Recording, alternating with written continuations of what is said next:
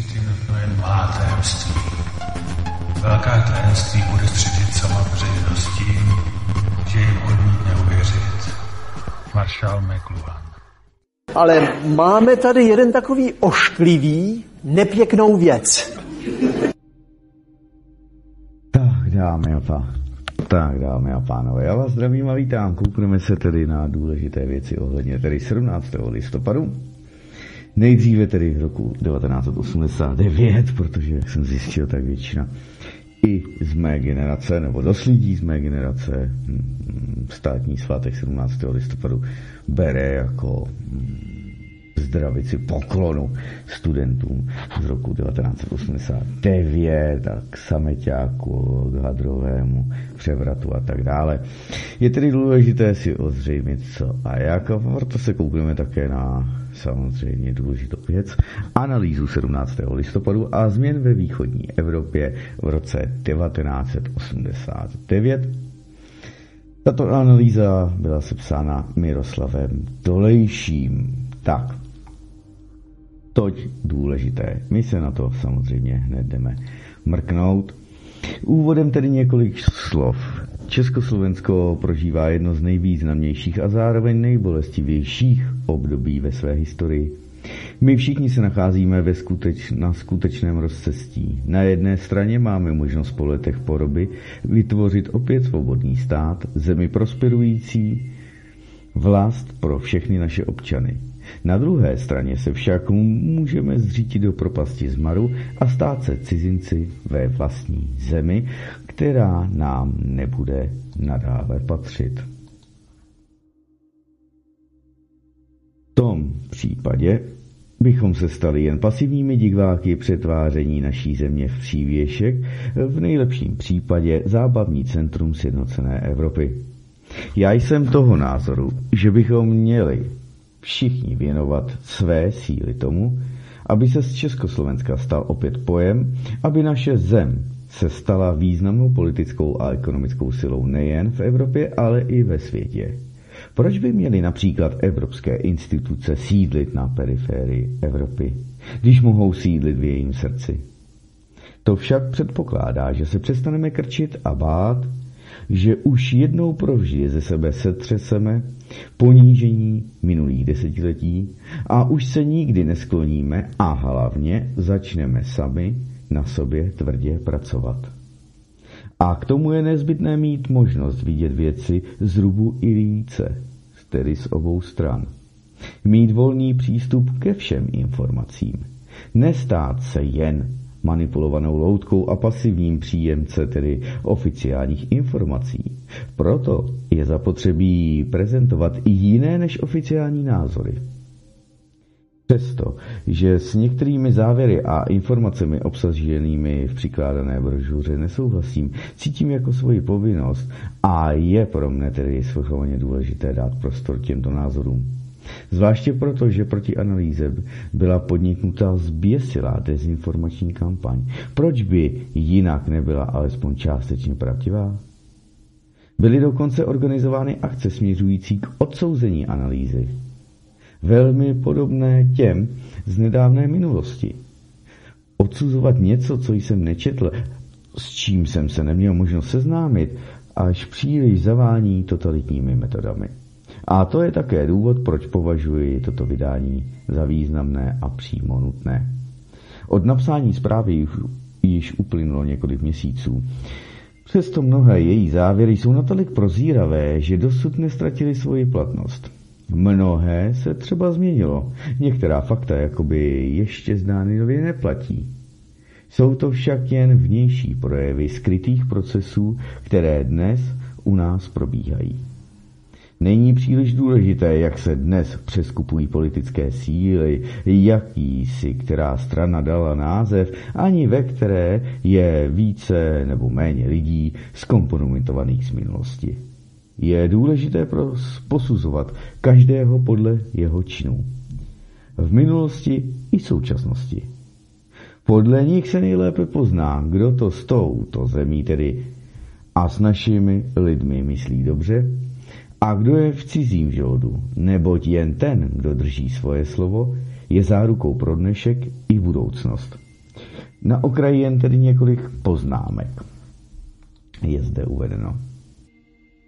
Asi jsem slabý, tak se dám trošku nahlas. Pan prezident před více než rokem slíbil, že zveřejní zápisy z jednání u kulatého stolu na přelomu listopadu a prosince roku 1989. V době, kdy píší tyto řádky, není daný slib dodržen. Je zde poznámka, slib nebyl splněn do dnešního dne. Tak, eh, byly ustaveny tři vyšetřující komise a ani jedna z nich nedošla k žádnému závěru. To je zajímavé, ne, že jo? Tři komise k ničemu. A tak bychom mohli pokračovat dále. Těch nejasností a nesplněných slibů je až příliš.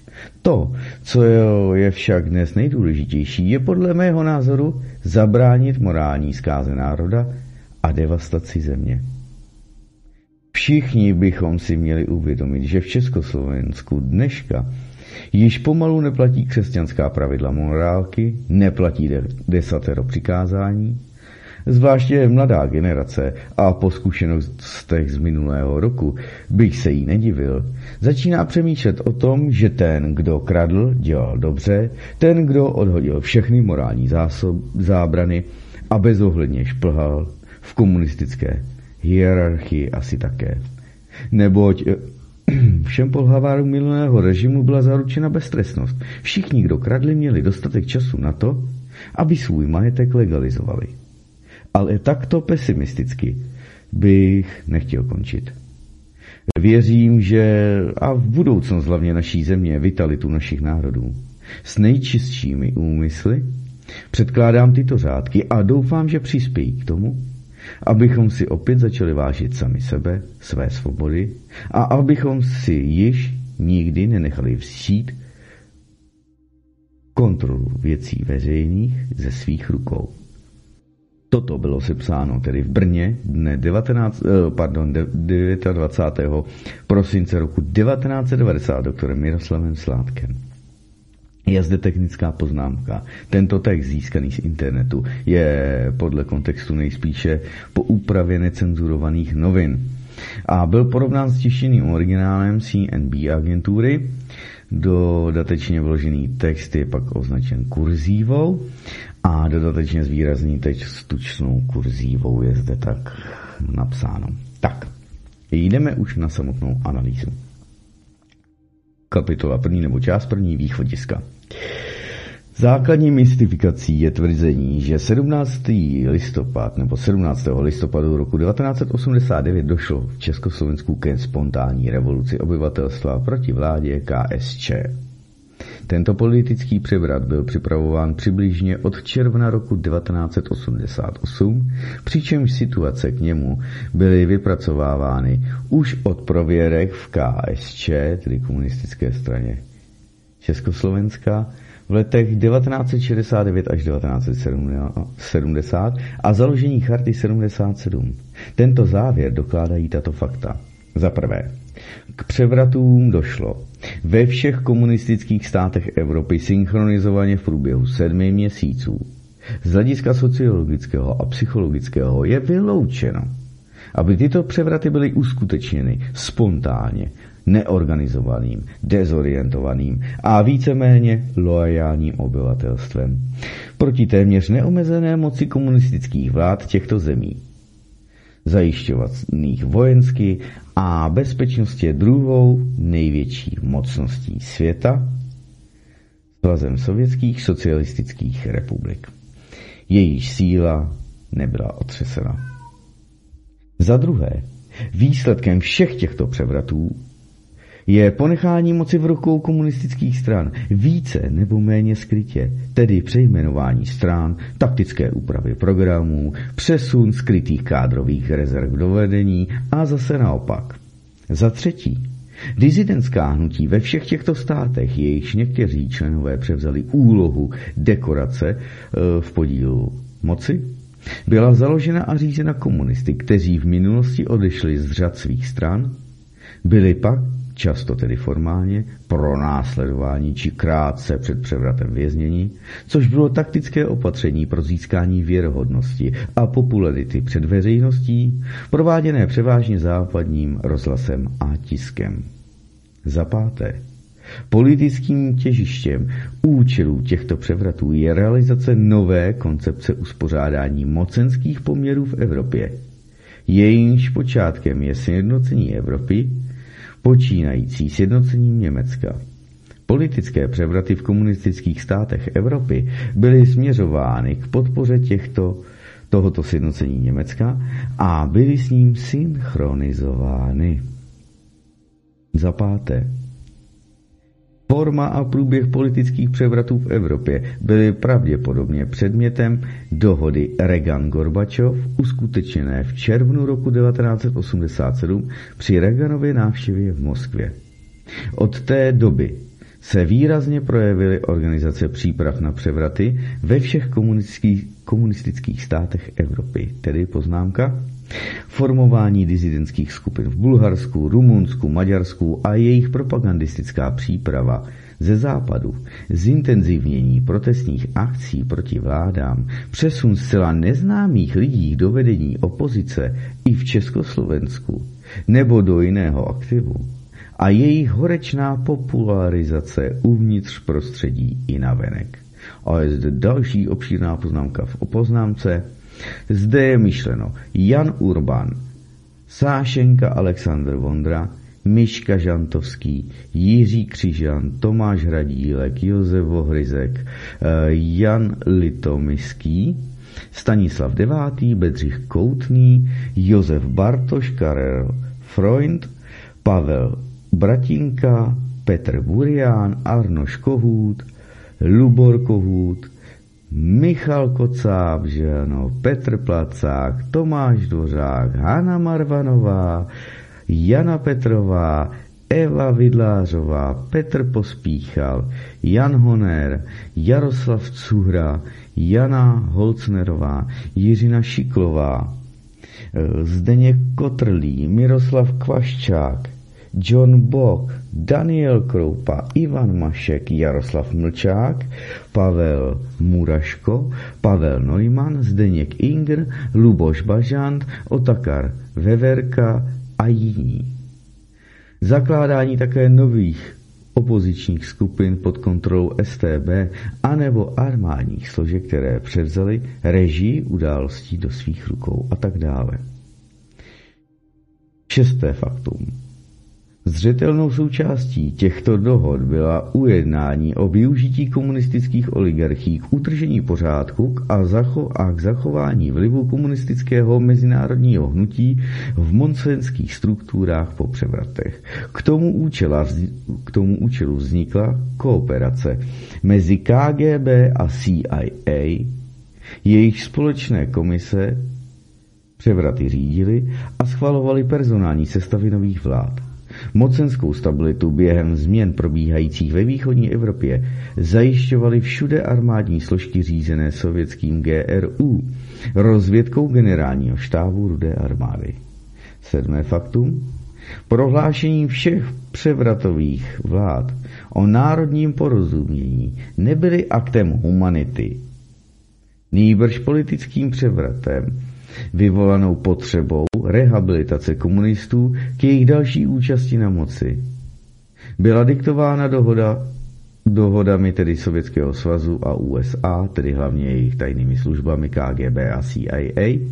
Za tím účelem už 12 let předtím byla prakticky a politicky iniciována koncepce lidských práv a prosazený její význam v roce 1976 O nějž se pak dohodli velmocí společně, dohody velmocí společně opírali.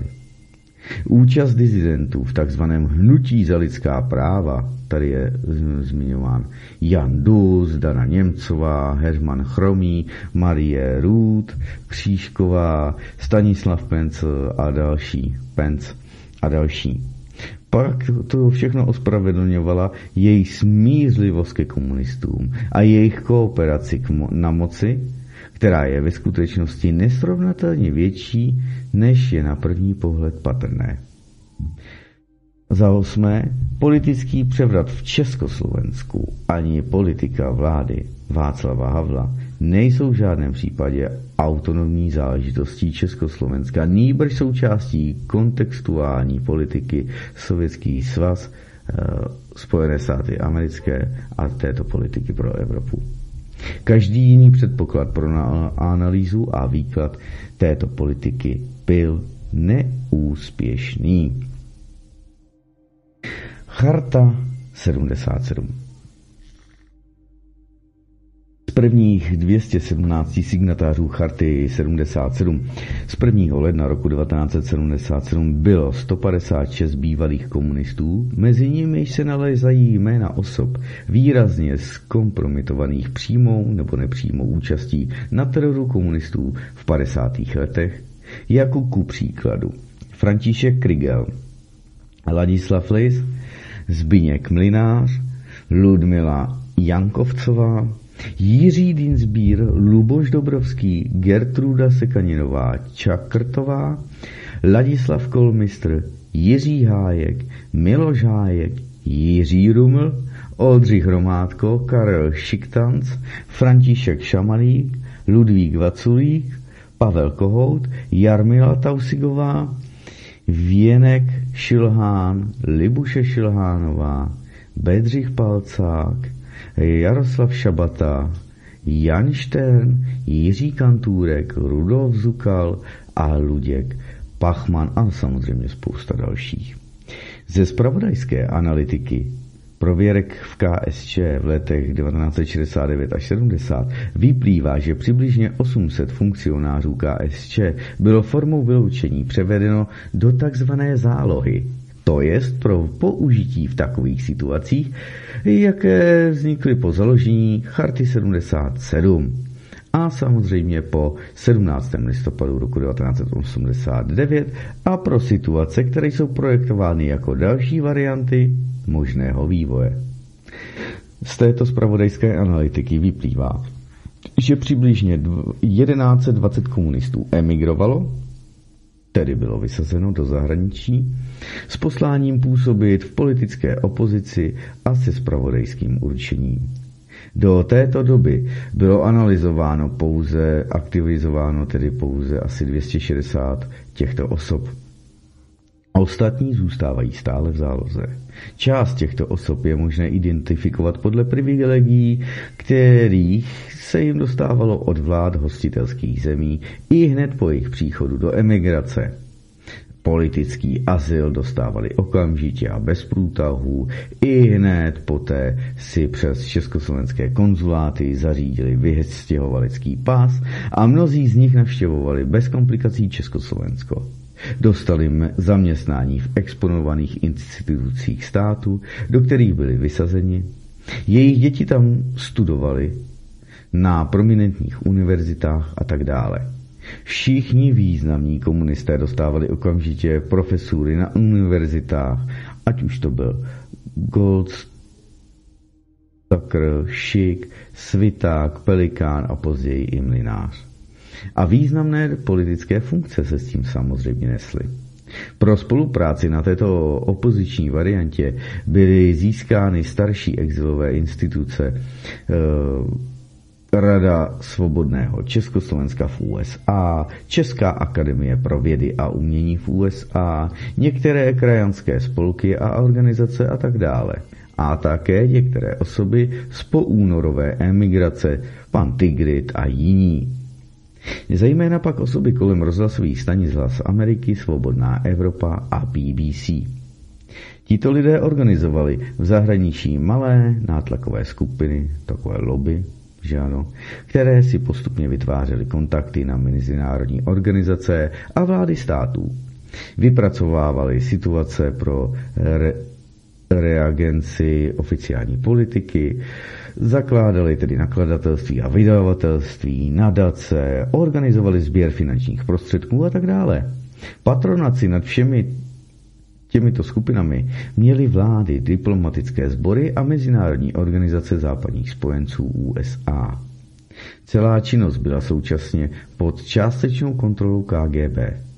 V Československu byly KGB vybráni lidé z vedení ústředního výboru komunistické strany Československa, kteří byli o záměrech a některých akcích informováni. Je zde o poznámka Od roku 1987 to bylo 13. oddělení ústředního výboru KSČ.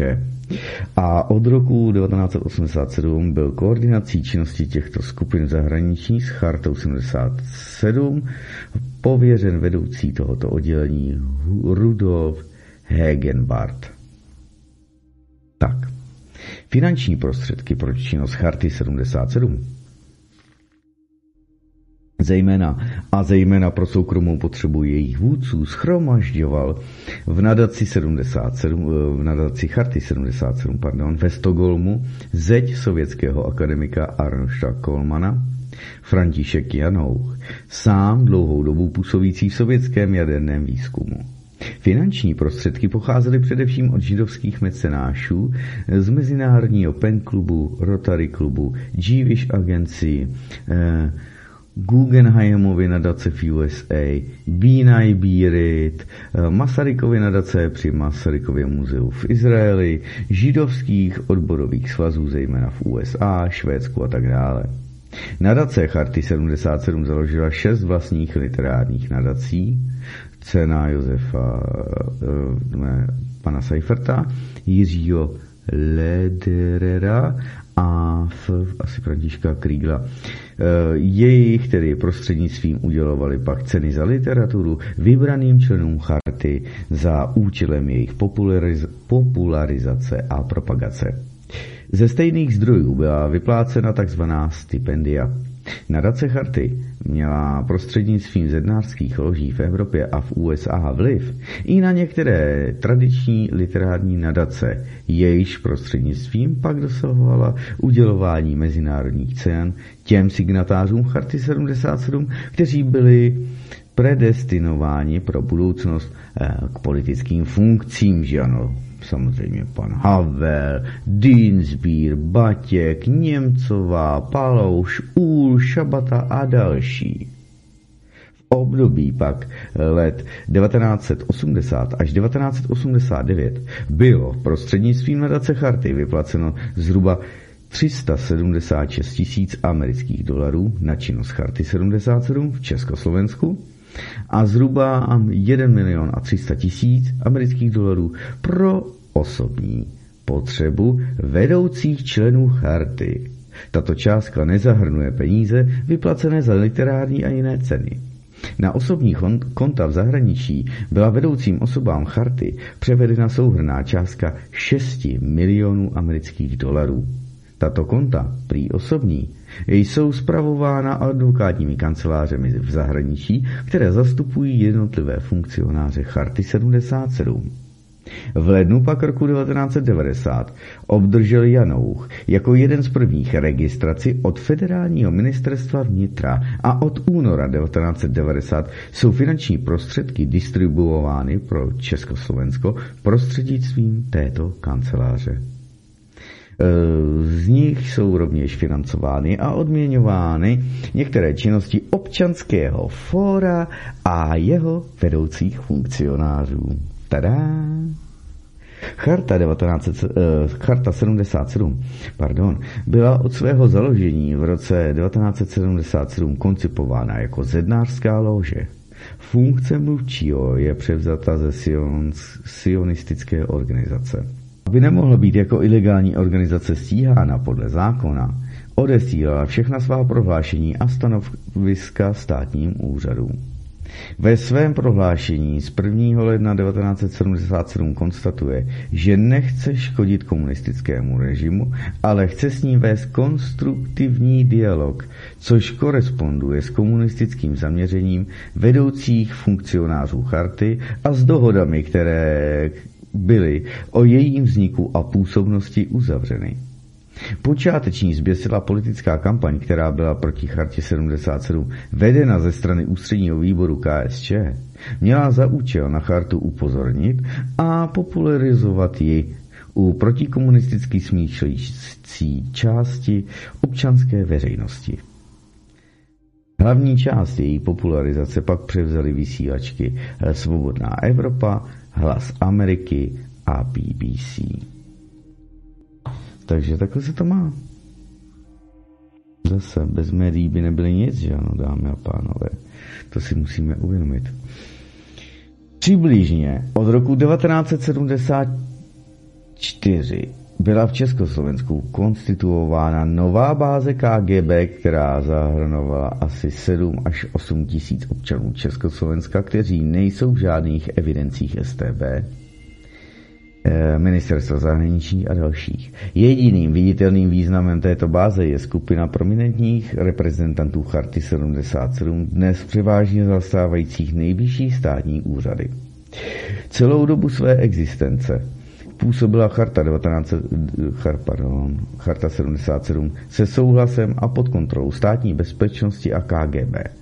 Přesto, že materiály vydávané nepřetržitě vedoucím VONS Petrem Úlem, tedy eh, takzvané informace o chartě 77, byly evidentně ve smyslu tehdy platných zákonů protizákonné minimálně podle paragrafu 112 trestního zákonníku, tedy poškozování zájmu republiky v zahraničí. Nebylo tedy ale proti vydavatelům, až na výjimky nikdy brutálně zakročeno. Tak, jak to v každém případě jiném vždy odpovídalo neměné praxi STB. Je mimo jakoukoliv pochybnost, že kdyby činnost Charty 77 nebyla tedy nežádoucí, byla by taková skupina lidí ještě v zárodku zlikvidována během 24 hodin. Poznámka. Vždyť tajemník e, Zdeňka Mináře, jednoho z otců charty, doktor Josef Hodic, patřil v té době, stejně jako mnoho dalších signatářů charty 77, první hodiny ke špičkovým agentům STB. A nikdo, konec poznámky, ve veřejnosti by se o její činnosti ani nedozvěděl jak to bylo zcela běžné ve všech ostatních případech jednotlivců a skupin, likvidovaných za činnost proti státu nebo pouze za své osobní postoje proti režimu. Charta však většinou bez jakéhokoliv eh, drastického omezení. Vydávala knihy, prohlášení, poskytovala interview Svobodné Evropě, Hlasu Ameriky a BBC a v posledních měsících před převratem její členové dokonce cestovali do zahraničí, jako je to Jiří Hájek, eh, Dana Němcová a jiní, kde oni vedli politické rozhovory. No, Uvnitř charty 77 VONS a ve všech ostatních jejich odnožích působila rozsáhlá agentura STB, například Jaromír Glác, dr. Josef Hodic, Jan Hrabina, Jan Křen, Vlasta Chramostová, eh, Zdeněk Inger, Luboš Bažant, Michal Kobal, Petr Burian, doktor Josef Průša, doktor Josef Daníš, Věra Vránová, Pavel Muraško, Michal Kocáb a tak dále a tak dále.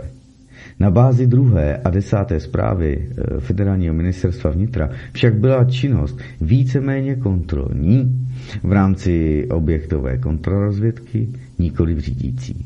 Řízení Charty 77 bylo prováděno velmi komplikovaným způsobem, který dovoloval jeho kontrolu ze strany USA. Hlavní řídící funkci vzhledem tedy k chartě 77 vykonávaly osoby z báze KGB. Hlavní kontaktní osobou byl vedoucí 13. oddělení, to už jsme říkali UVKSČ, pan Hegenbart, který současně řídil protiopatření federálního ministerstva vnitra. Hegenbart byl přímo angažován na přípravě převratu od srpna roku 1988. Na jeho provedení 17. listopadu 1989 a dodnes jako kontakt působil tedy prostřednictvím plukovníka STB Josefa Vostárka, což je bývalý náčelník kanceláře federálního ministerstva vnitra, eh, ministra Vratislava Vajnara a podplukovníka krásy nařízení činnosti KCOF, to bude asi nějaké komunikační centrum nebo krizové centrum občanského fora, zejména pak jeho personální politiky, tedy schvalování osob pro vládu, poslance federálního schromáždění, zahraniční služba, jiné politické strany a tak dále. Směr kontaktu Ladislav Lis, Oldřich Romátko, Zdeněk Jíčínský, Jaroslav Šabata, Petr Kučera a kancelář prezidenta republiky, zejména pak někteří poradci. Přijímání členů, tedy signatářů Charty 77, skončilo dnem 17. listopadu roku 1989, kdy počet signatářů do, dosáhl zhruba 1900 občanů. Naprostá většina z nich podepsala chartu ze vzdoru proti režimu, aniž měla sebe menší tušení o charakteru a poslání této tajuplné organizace. Chartu 77 řídilo přibližně 70 až 85 lidí. Jejich jádrem bylo 42 mluvčích kteří se za dobu její existence v tomto úřadu vystřídali. Tato skupina osob byla vytvořena několika rodinami, navzájem spoutanými rodinnými příbuzenskými a podobnými svazky, zejména zájmově i finančně. Je to nevýjímavé ty svazky. Jsou to především pak rodiny Havlových, Dinsbírových, Pidhartových, Šabatových, Úlových, Millerových, Tesařových, Němcových, Paloušových, Bednářových, Kinclových, Hromádkových, Dobrovských, Rumlových, Mlinářových, Pelikánových, Slánských, Štěrnových, Kantůrkových, Freundových, Tominových, Korčišových, Pejnových, Kocábových, Placákových, Princových a tak dále. Všechny tyto více nebo méně rozvětvené rodiny jsou komunistické, nebo jejich potomci svobodní zednáři a jejich potomci a židé. Nyní přibližně 180 členů těchto rodin, jejich příbuzných a přátel zaujalo pozice v nejvyšších státních, diplomatických a hospodářských funkcích státu. Tato skupina občanů Československa byla pro své dnešní poslání schválena pověřenými orgány Sovětského svazu a Spojených států amerických prostřednictvím dohod tedy STB, GLU, KGB, CIA, ale také Mossadu. Souhlas vyslovili také jiné mezinárodní organizace, dámy a pánové, abyste to věděli. Charta 77 nedosáhla během svého 13-letého působení žádného politického vlivu na domácí scénu, protože to nebylo žádoucí. Příprava politických převratů v Evropě, včetně Československa, byla svěřena profesionálním organizacím, které k tomu měly k dispozici všechny potřebné prostředky a bohaté zkušenosti. Posláním Charty 77 bylo soustředění vhodných osob s věrohodnou krycí legendou, tedy odpůrců komunismu pro veřejnost, které byly po převzetí moci po fingovaných převratech, aby tedy zajistili kontinuitu se zaměřením světového komunistického hnutí, jehož součástí jsou i komunistické strany všeho typu a všech takových taktických modifikací a programů. Jejich hlavním posláním je zakrytí této dlouhodobé orientace a v důsledku toho působí k likvidaci jedné fáze bolševismu, tedy stalinismu, tedy to je období, kdy se světový bolševismus v Rusku vymkl mezinárodní kontrole. A proto poznámka ode mě, všichni tak nenávidí bolševiky, protože zachránili sovětský svaz a udělali z něj velmoc číslo jedna. Pan Pekin vám to neustále opakuje ve svých analýzách. Tak. Občanské odsuzování a věznění některých nejaktivnějších členů Charty 77 a, její, a jí tedy založených odnoží bylo především velmi diferencované a mělo výchovný, řekněme kázeňský, disciplinární a také propagační význam, jak vzhledem k ním samotným, tak hlavně tedy k obyvatelstvu. Věznění členové Charty 77 se tímto způsobem učili podřizovat se kázni, jestliže to okolnosti vyžadují, a současně jim bylo jejich uvěznění nebo pouhé zadržení na několik hodin podnětem k obrovské mezinárodní propagační kampani, vedené zahraničními vysílačkami a později i diplomatickým personálem amerických spojenců. Československo se tímto způsobem seznamovalo s lidmi, o nichž by bývalo v listopadu 89, tedy 1989, tak by nevědělo vůbec nic. A nebo by pro něj byli nepřijatelní, pokud by byla dána přednost k seznámení s nimi prostřednictvím zpráv a informací z jejich nejbližšího okolí. Organizovaná reklama a propagace jejich osob upravila jejich obrazy v legendy a učinila z nich hrdiny, mučedníky, veliké spisovatele, myslitele, politiky a demokracii oddané státníky. K tomu účelu byly zřízeny nejrůznější literární ceny, udělovány četné doktoráty na západních univerzitách a tak podobně. V podstatě je to tento postup metodou hollywoodské tvorby star, která se uplatňuje od začátku 20. století. Tedy kdokoliv může být populární, kdo je intenzivně po nějakou dobu propagován všemocnou reklamou. Je to otázka účelu a nákladu, nikoliv otázka kvality člověka. Agenturní činností STB proti chartě 77 se zabývalo federální ministerstvo vnitra, celkem asi 43 důstojníků SB, STB. Roztah této činnosti není vyčerpán pouze seznamem akcí proti chartě AVONS, ale zahrnuje také činnost oddělení STB pro boj proti sionismu, judaismu, svobodnému zednářstvu, státnímu židovskému muzeu, což je kontrarozvědná ochrana, a židovstvu. Z těchto útvarů, které podléhaly většinou přímo KGB a mezinárodní koordinaci, byly registrovány zahraniční signály dispozice, tedy pro činnost charty. Současně byla registrována kooperace s ostatními dizidentskými skupinami, zejména v Polsku, Německé demokratické republice, Maďarsku, ale také v Sovětském svazu.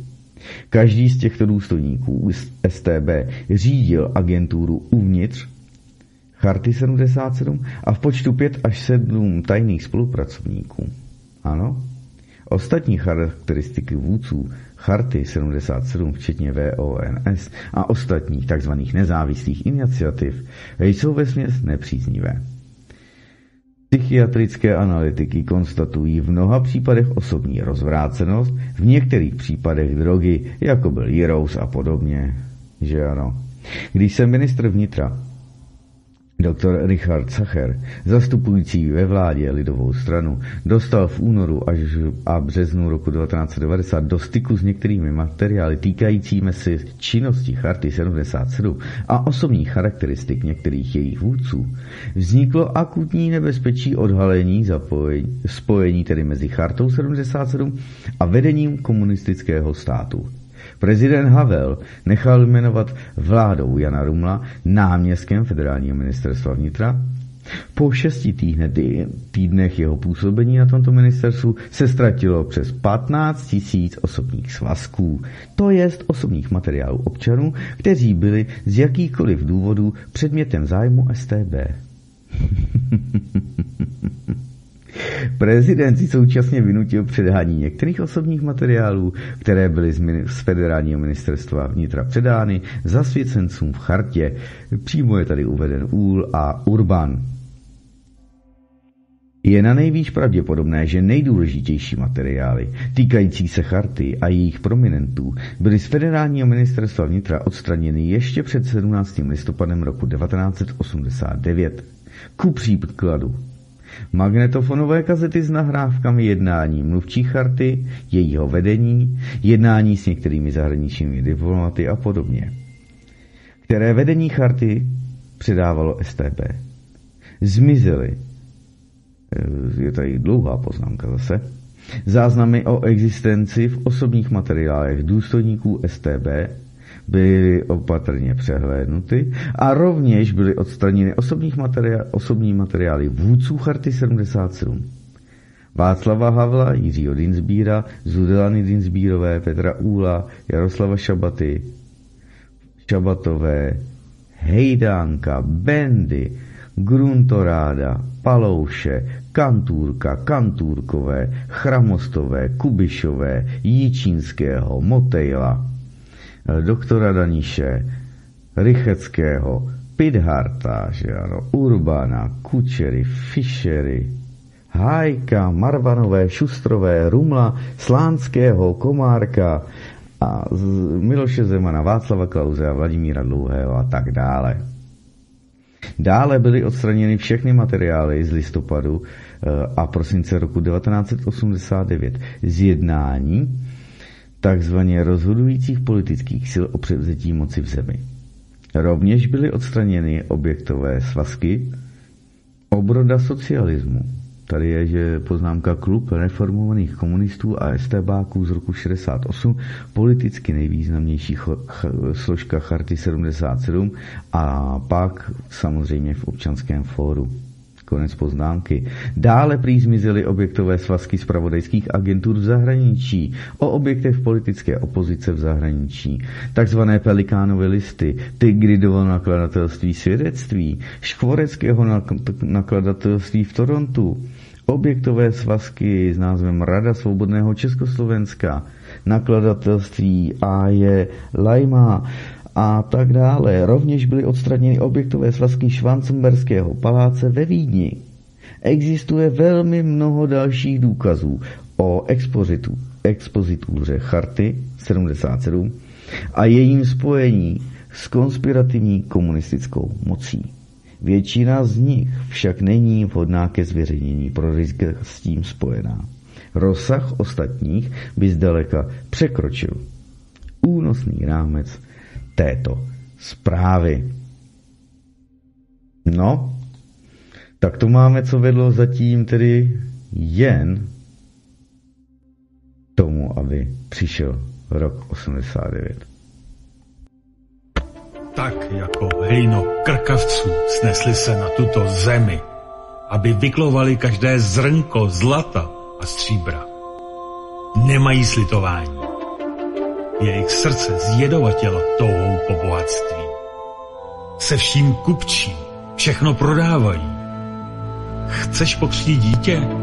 Zaplať. Chceš loupit a vraždět? Zaplať a bude ti odpuštěno. Ale pak, kdyby sám ďábel zaplatil, vstoupil by na nebesa. A za peníze takto vydřené z chudého lidu koně krásné chovají čeleť nepotřebnou drží. V kostky hrají a na své kuběny kožichy drahé věší. Zatímco Kristus chodil bos a neměl, kde by hlavu složil. Však poznejte se vy, zloději chudého lidu, neboť Bůh i lid vás vidí. Mistr Jan Hus Tak, část druhá analýzy 17. listopadu 17, 1989. Jdeme se na to kouknout dál. Samotný převrat.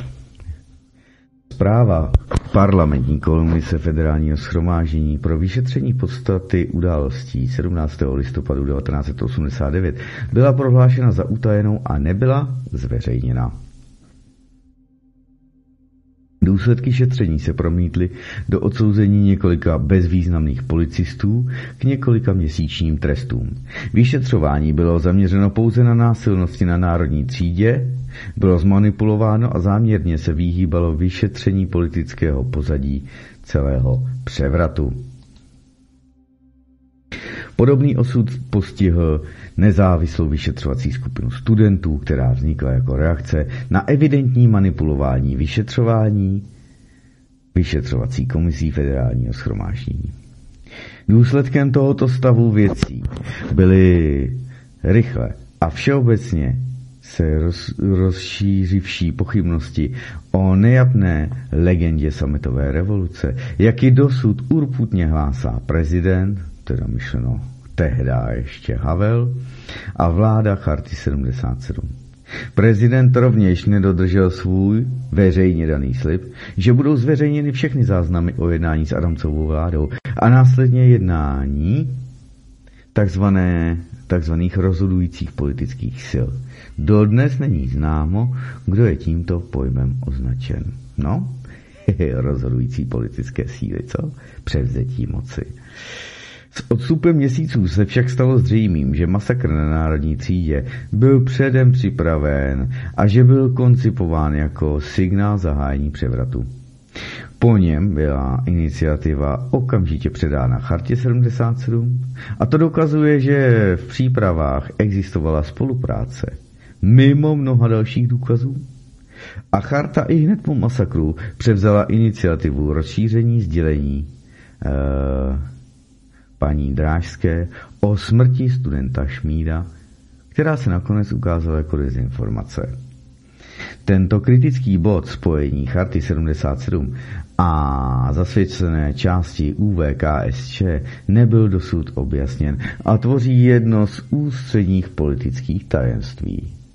Když byly tyto pochybnosti občanů spolehlivě zaregistrovány, natočila BBC pořad o událostech 17. listopadu roku 1989, v němž legenda je korigována a vyústňuje v tvrzení, že to byl nepodařený vnitrostranický převrat, který měl pouze odstranit Jakešovo vedení, ale který se vymkl z rukou.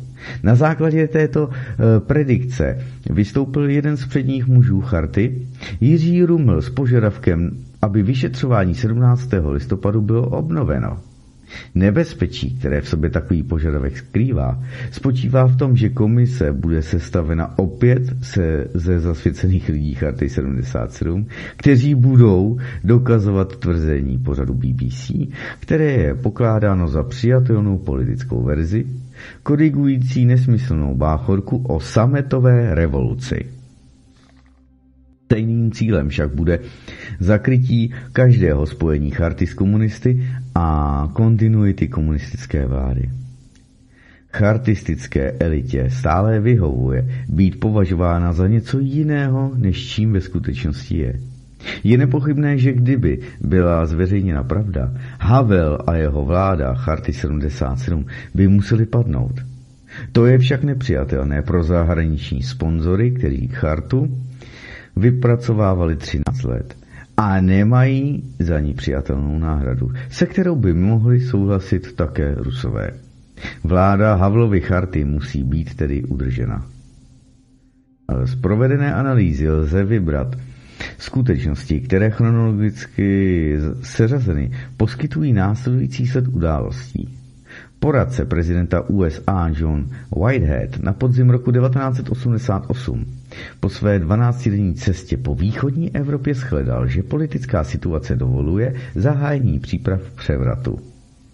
Pro Československu, tedy potažmo Chartu 77, to znamenalo pokyn k vystoupení ze sebe samé a její členové postupně založili řadu skupin, nazývanými nezávislými iniciativy, například SPUSA, tedy Společnost přátelů USA, HOS, Hnutí za občanskou svobodu, DI, Demokratická iniciativa, Obroda socialismu, to byl svaz bývalých komunistů a příslušníků STB z roku 68, také české děti, tam se podíleli monarchisté, nezávislé mírové združení a tak dále.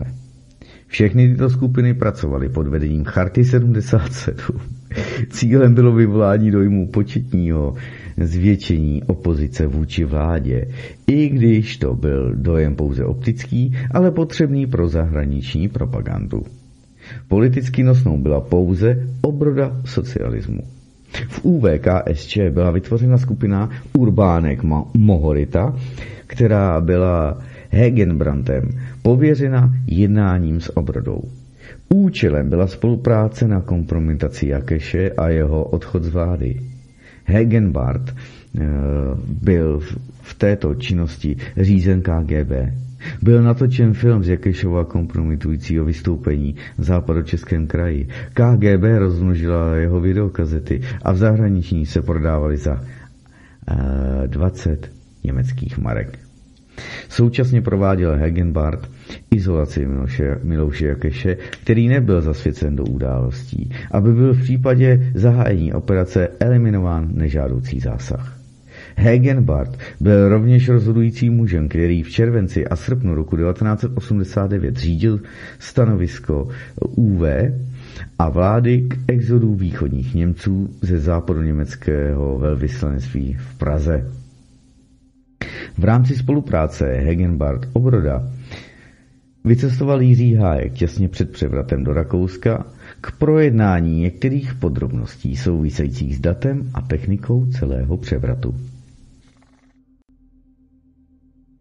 A tak byl den 17. listopad zvolen jako nejvhodnější vzhledem k tomu, že je mezinárodním svátkem studentstva a zaručuje tedy mezinárodní odezvu. A dále proto, že to byl poslední termín s aspirací na mezinárodní odezvu před schůzkou Gorbačov-Bush, která se pak konala na Maltě, kde měl být projednán další postup velmocí při řízení sjednocování Německa, což předpokládalo také politickou změnu i v Československu. Ze zprávy zveřejněné nezávislou vyšetřovací komisí studentů je dostatečně známo, jak bylo zmanipulováno jednání Pražské vysokoškolské rady za účasti Vasila Mohority k přípravě manifestace. Ke skutečnostem, které už byly zve, veřejně tedy známy, o průběhu masakru na Národní třídě lze připojit toto. Za A. Přibližně dvě hodiny před příchodem průvodu studentů vedených poručíkem STB Zivčákem alias studentem Růžičkou na národní třídu, kde podle oficiální trasy neměl co dělat, byl zastaven provoz tramvají v obou směrech. Dopravní podnik, který musel dostat takový příkaz, a to už tři hodiny před celou akcí. Současně byla národní třída také vyklizena. Byla úplně lidu prázdná od turistů a běžných Pražanů. Za B. Pohotovostní oddíly Sboru národní bezpečnosti byly v pohotovosti v Mikulanské ulici a v Kokvické už tři hodiny před příchodem průvodu na národní třídu. C. Asi jednu hodinu před příchodem průvodu byly uzamčeny všechny domovní dveře všech domů, od Perštína až k Národnímu divadlu. Přesto, že tudy průvod neměl projít. Za D.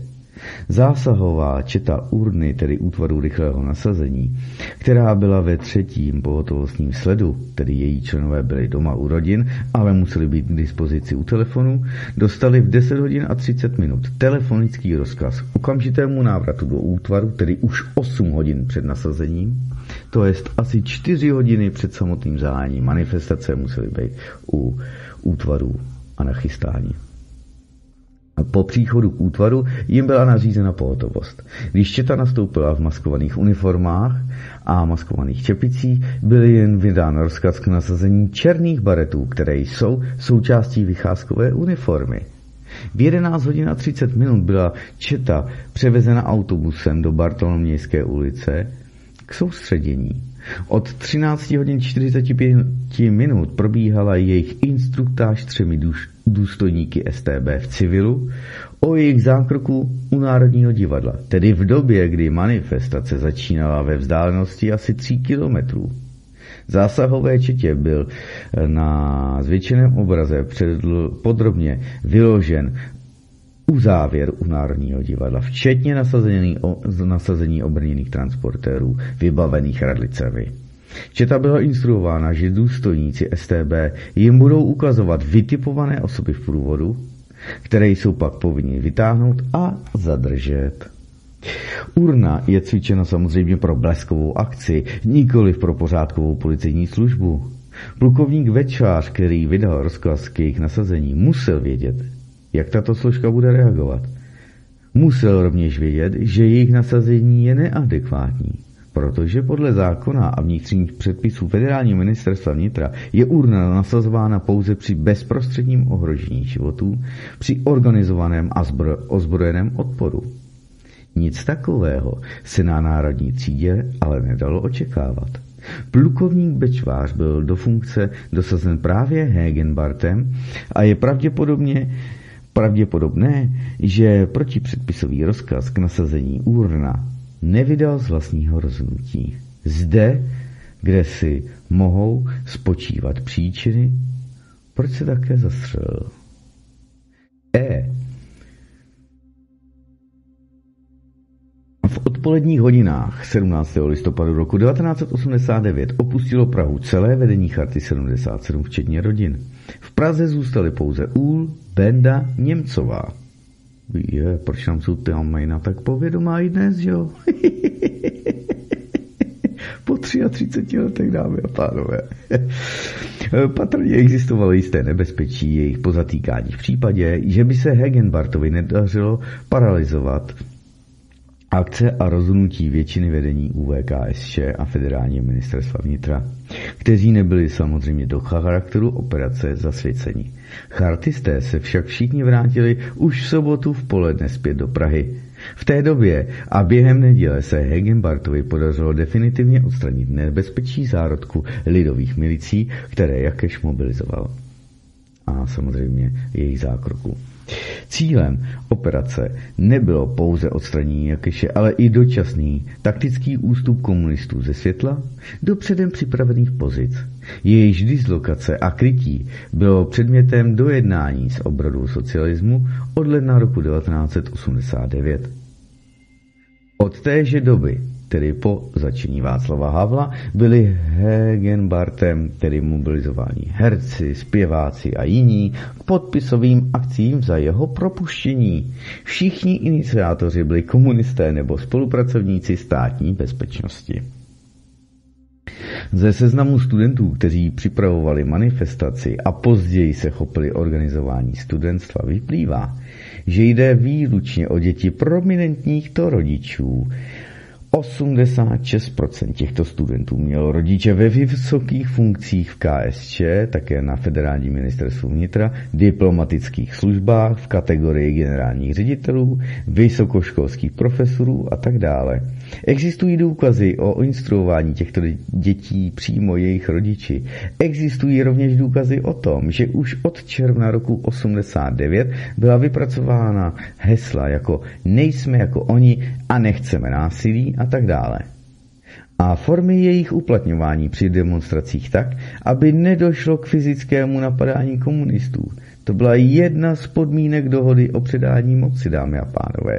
A záruky za ní převzali sami komunisté prostřednictvím studentů a občanského fóra. No, zajímavé, co? Ale to je samozřejmě, jo, to je ještě dlouhý, dlouhý, hele, to budeme mít na dlouho. to nám nebudou stačit ani dvě hodiny, dámy a pánové, tady na to. Máme sotva hoďku. Takže to je se sakramensky zajímavé. Ještě toho tady bude hodně. Tak, ještě svoukneme občanské fórum a komunistickou stranu a možná se ještě vrhneme na něco. Tak, jste to slyšeli. No. Jo, už vám spadly hodiny ze zdi? Nebo jste si sedli pořádně na pihel? Posadilo vás to do židlí? Samozřejmě vy, kteří nasloucháte svobodnému vysílači delší dobu, tak už víte, že se tady za drákem nijak nemažeme, ale já jsem se nikdy vlastně nedostal, neměl jsem tu potřebu se k, k analýze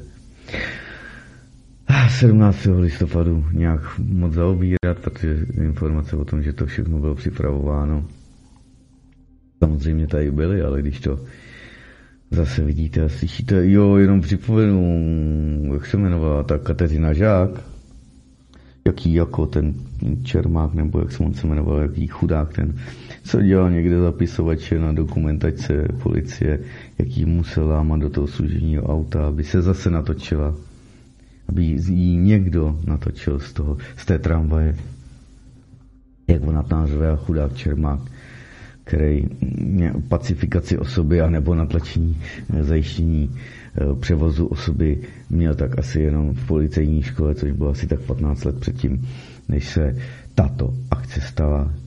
A těžkohoděnci a policisté ze zásahové jednotky a spořádkové, tak ty stáli okolo a asi mu jenom fandili. Jo, bylo to hozeno na něj, on, jeho v tom vykoupali a nikdo se ani nekouknout.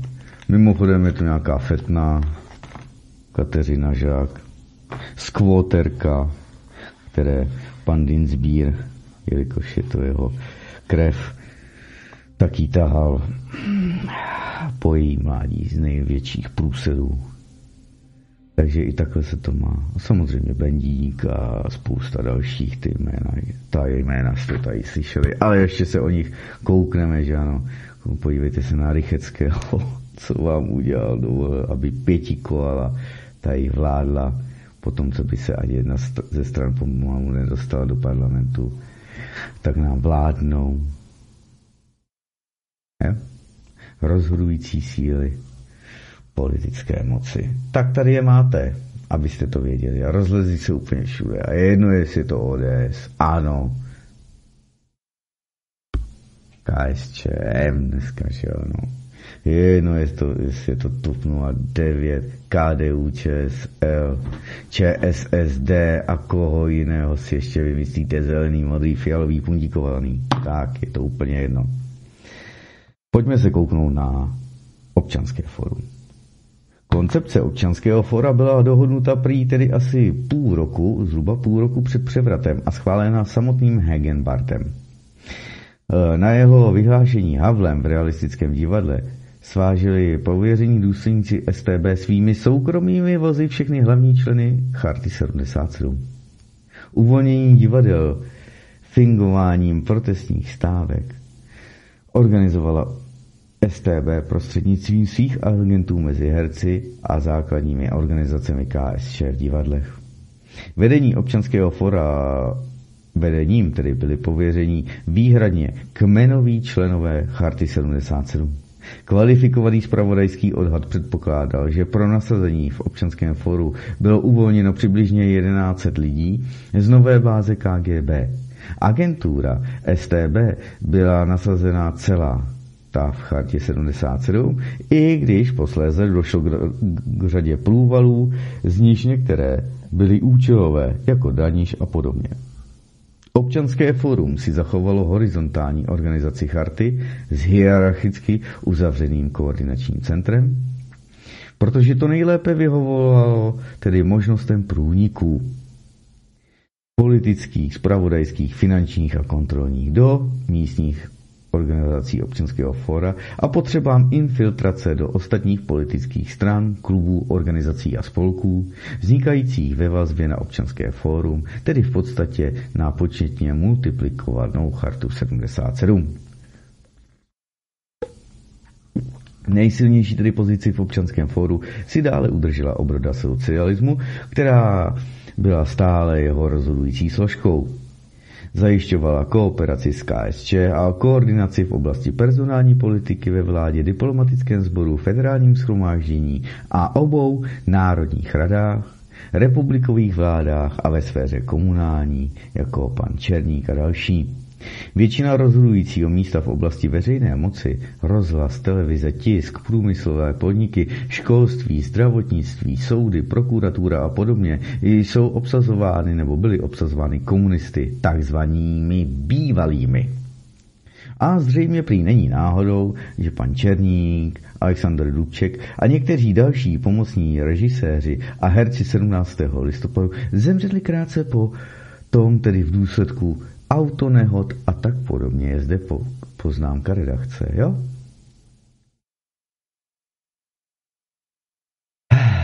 Pro tuto koncepci je výchozím bodem historie a politiky rok 1968. Je předkládán jako prvotní počátek dnešní demokratické politiky a jeho aktéři jsou tak předurčováni k převzetí veškeré moci. Tento politický akt podporovaný Západem má rehabilitovat hromadné nasazení tzv. bývalých komunistů. Je to schéma, které je uplatňováno ve všech komunistických státech Evropy. V Československu je však nejzřetelnější vzhledem k počtu komunistů vyloučených v roce 1968 z KSČ. Jejich značný počet si nevynucuje přejmenování KSČ ani změnu programu, protože tato organizace má jako svoji veřejnou variantu občanské fórum.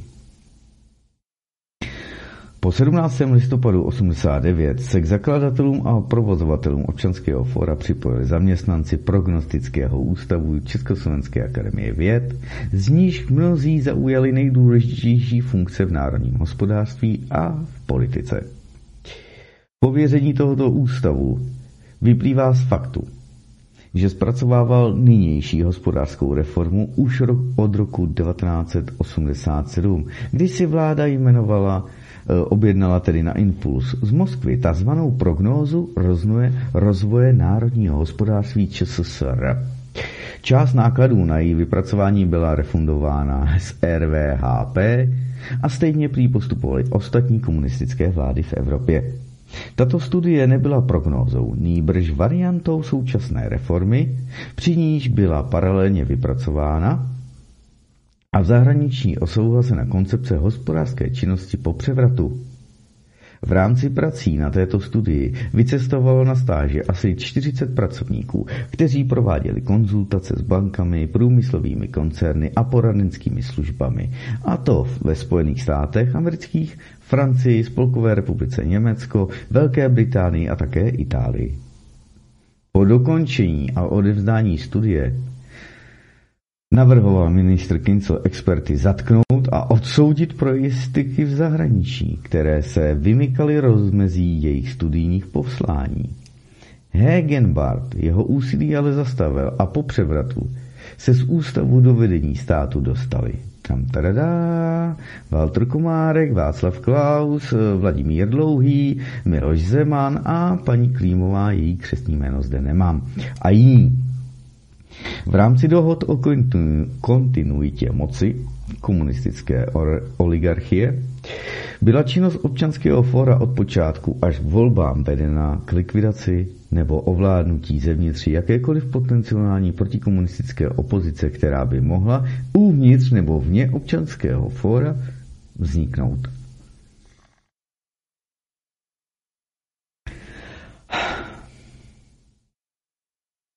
Občanské fórum se pod spolehlivou kontrolou tedy komunistů a mě dohrál podcast, tak ho picneme ještě jednou. Pardon. A všechno to jedu na jednou v jednom kuse z vole, nikdy jsem to nečet. Takže prosím za omluvu, nebudu tady 4 hodiny načítat dva týdny, abych to měl perfektní. To opravdu ne. Takže za to tolik mi neplatí nikdo. Ani ten Putin. Tak, jdeme dál. Ehm, občanské forum bylo pod spolehlivou kontrolou komunistů, stejně jako samotná KSČ a ostatní politické strany bývalé Národní fronty. Bylo však nutné zabránit vzniku jakékoliv nezávislé organizace, které by tuto hegemonii tuto hegemonii mohla dříve nebo později ohrozit.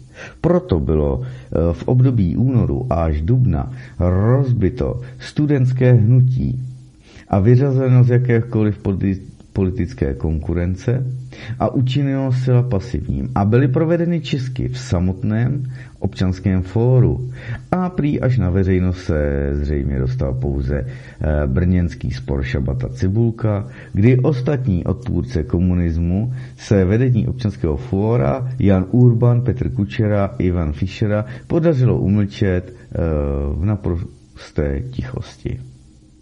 Když se před volbami ukázalo relativní nebezpečí ze strany KDU, tedy křesťansko-demokratické nebo křesťansko ano, křesťansko-demokratická unie, byly jeho volební šance zlikvidovány akcí proti jejímu předsedovi Bartončíkovi, který byl stejně jako většina ostatních figur na scéně spolupracovníkem STB. V této akci se osobně angažoval Václav Havel nejen výroky v rozhovoru s Bantončíkem, ale zejména tím, že vzal pod svoji osobní ochranu Jana Rumla, který útok vedl. I hned po volbách byla torpédována československá strana socialistická akcí Melantrich, v níž se rovněž osobně angažoval Havel. Zasláním dopisu samozřejmě o svobodě slova. V zápětí na to byla roztržena republikánská strana. V očekávání je destru- byla destrukce také lidové strany. Tím občanské fórum zcela ovládlo vnitropolitickou situaci a destruovalo jakoukoliv opozici. Akce byly provedeny zcela profesionálně a vylučují, že by jejich autory mohli být diletanti z občanského fóra. Kromě toho forma jejich provedení nutně předpokládá dokonalou a disciplinovanou organizaci s federálním rozměrem. Důkazem její existence je rovněž volba Vasila Mohority, místo předsedou federálního schromáždění naprostou většinou hlasů když KSČ mělo pouze 14% mandátů ve federálním schromáždění. Podobných důkazů o dokonale fungující kooperaci mezi komunistickou stranou Československa a ostatními takzvanými opozičními organizacemi někde vysloveně protikomunistickými, tak těm je celá řada toho existuje těch důkazů. Přibližně pak od března roku 1990, kdy se v KCOF občanského fóra začal objevovat vliv mimo pražských organizací, který nekorespondoval s cíly zasvěcených mezi chartisty, začalo docházet k silné názorové diferenciaci, která pokračovala a nabývala na ostrosti. Občanské fórum politicky nepřežilo své volební vítězství. Všechny kritiky totiž vyloučit nemohlo. Příznaky se projevily už při sestavování federální vlády, která byla v základních ministerstev sestavena uh, Havlem už tři týdny před volbami. Po akci Bartončík se v jejím důsledku projevil strach mnoha funkcionářů a sestavení vlády se protáhlo o deset dní déle, než prezident předpokládal. Bude-li tedy názorová diferenciace pak pokračovat, stává se nejistým původní předpoklad, že vláda dosáhne vždy požadované většiny hlasů pro své návrhy ve federálním schromáždění. Tento fakt pak vytvářel předpoklad pro parlamentní krizi, zejména při hlasování o zákonech, všechny tři ústavy je zde uvedeno, jejichž přijetí vyžadovalo dvě třetiny hlasů. Nezvládnutí takové situace by si mohlo vynutit vypsání nových mimořádných parlamentních voleb, v níž by občanské fórum nezískalo už tak výraznou většinu. Rozptýlení hlasu pro ostatní strany by vytvořilo situaci, v níž by žádná strana nedominovala tak výrazně, že by byla schopna sestavit novou vládu, která by měla naději v takto roztříštěném federálním schromáždění prosadit jakýkoliv zákon či opatření. Pak by musela následovat autoritativní opatření prezidenta. Ta by mohla mít reálnou naději na úspěch jenom tehdy, jestliže by měl v té době 1 až 1,5 roku ještě tolik popularity, jako měl nyní, což je však nepravděpodobné. V takovém případě by následovala celospolečenská krize a politický pad v Československu. Podobné tendence se však projevují s různým fázovým posuvem ve všech bývalých komunistických státech Evropy a jejich iniciativa vzrůstala s hospodářskou a sociální devastací států.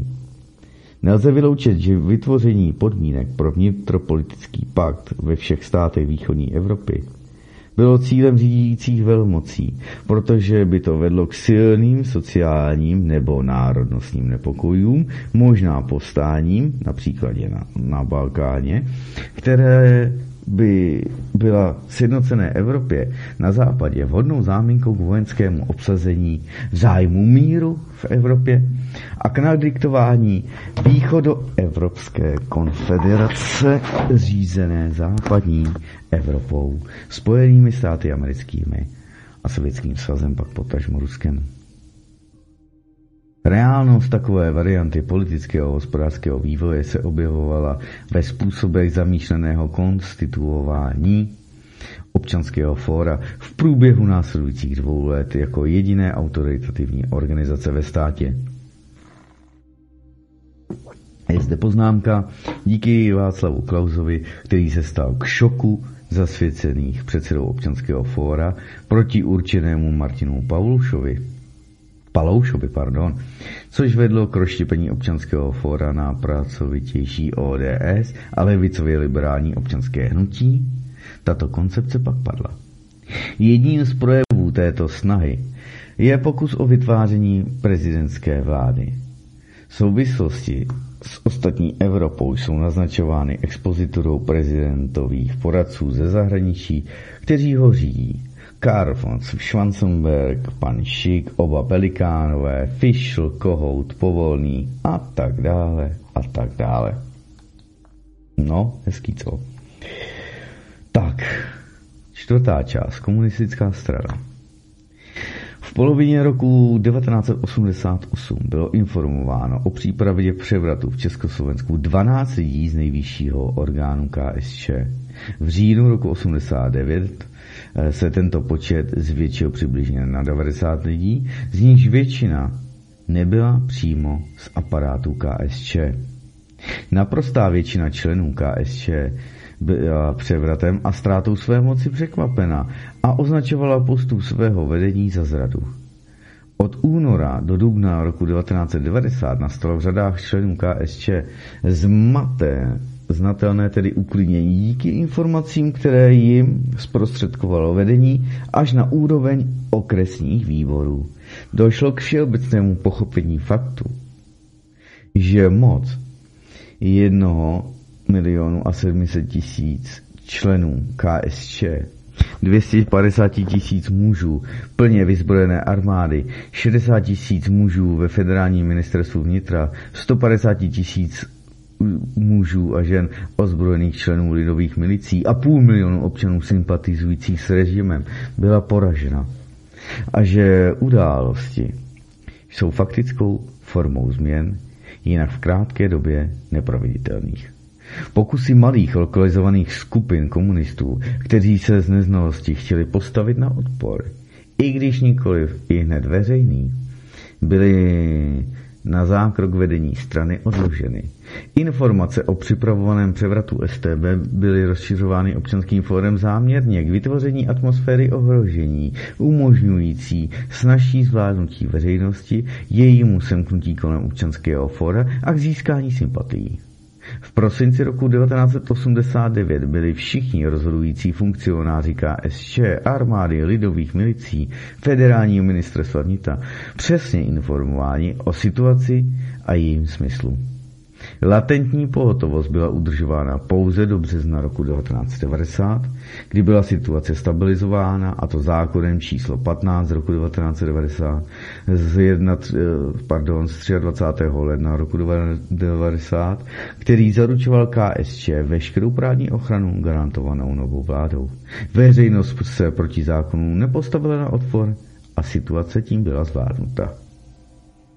Nikdo z vedoucích funkcionářů starého ani nového vedení KSČ nepomýšlel na převrat, protože předání zjevné moci a ústup do ústraní bylo direktivou moskevského vedení světového komunistického hnutí. Stalo se zcela zřejmým, že Moskva by žádný pokus o zpětné převzetí moci KSČ nepodpořila, naopak postavila by se proti němu. Ve stejném smyslu byly vydány rozkazy jednotkám sovětské armády na území Československa, k níž byli už počátkem listopadu 1989 vysláni důstojníci rudé armády se zvláštnímto posláním. No, Charta 77 v čele s Václavem Havlem obdržela s podporou zakonspirované části STB všechny dohody o průběhu převzetí moci i o další ve neveřejné spolupráci s KSČ, tedy zprostředkováno tou obradou. Za účelem mezinárodní kontroly dodržení těchto dohod se Československo stalo od listopadu 1989 spravodajsky a kontrarozvědně otevřenou zemí. Dohody byly rovněž precizně dodrženy ze strany KSČ. Indiferentní a zmanipulované obyvatelstvo Československa nepůsobilo svým vystoupením, tedy neplánovaným a neorganizovaným, žádné komplikace. Reakce proti setrvání komunistů ve všech oblastech veřejného a politického života země jsou zatím stále pod kontrolou Havlovy vlády a aparátu bývalé moci. Rovněž byly zvládnuty reakce proti nástupu komunistů z 50. let zpět do vedoucích pozic. Volby v červnu roku 1990 byly zmanipulovány především difúzí voličů do množství plánovitě vytvořených indiferentních politických stran a rozptylem voličského potenciálu. sestavením pevného pořadí kandidátů na volebních listinách, pak bylo zajištěno zvolení předem vybraných a schválených osob, zařazených na volitelná místa. Všechny politické strany byly infiltrovány a ovládnuty zevnitř. A to předem připravenou organizací osob, sestavenou právě ve spolupráci s STB. Mezinárodní kontrola byla zajištěna expozitorou imigrantů. Ku příkladu Škutina v ČSS, Pachman, Strobinger v, České, v ČSL, v Československé straně lidové, Horák v ČSSD a tak dále. Stejně jako byl obsazen Havlův štáb a vedení občanského fóra. Komunisté si tedy podrželi veškerou moc ve státě. Pozice jejich odpůrců, pokud v naprosto dezorientované veřejnosti existují, jsou politicky bezvýznamné a tedy zanedbatelné. Charta 77, transformovaná v občanské fórum, je jejich spojencem, který na sebe vzal pouze úlohu krytí. Zveřejnění symbiózy Sovětského svazu a Spojených států, pečlivě skrývané téměř 100 let, určuje novou dimenzi celosvětového politického zápasu. Bez jeho definování není úspěch a spočívající tedy v aktivním podílu na něm, tedy není úspěch pravděpodobný. No, to vy na to? A to ještě nejsme u konce, dámy a pánové. Zdaleka nejsme u konce. To ještě hodně.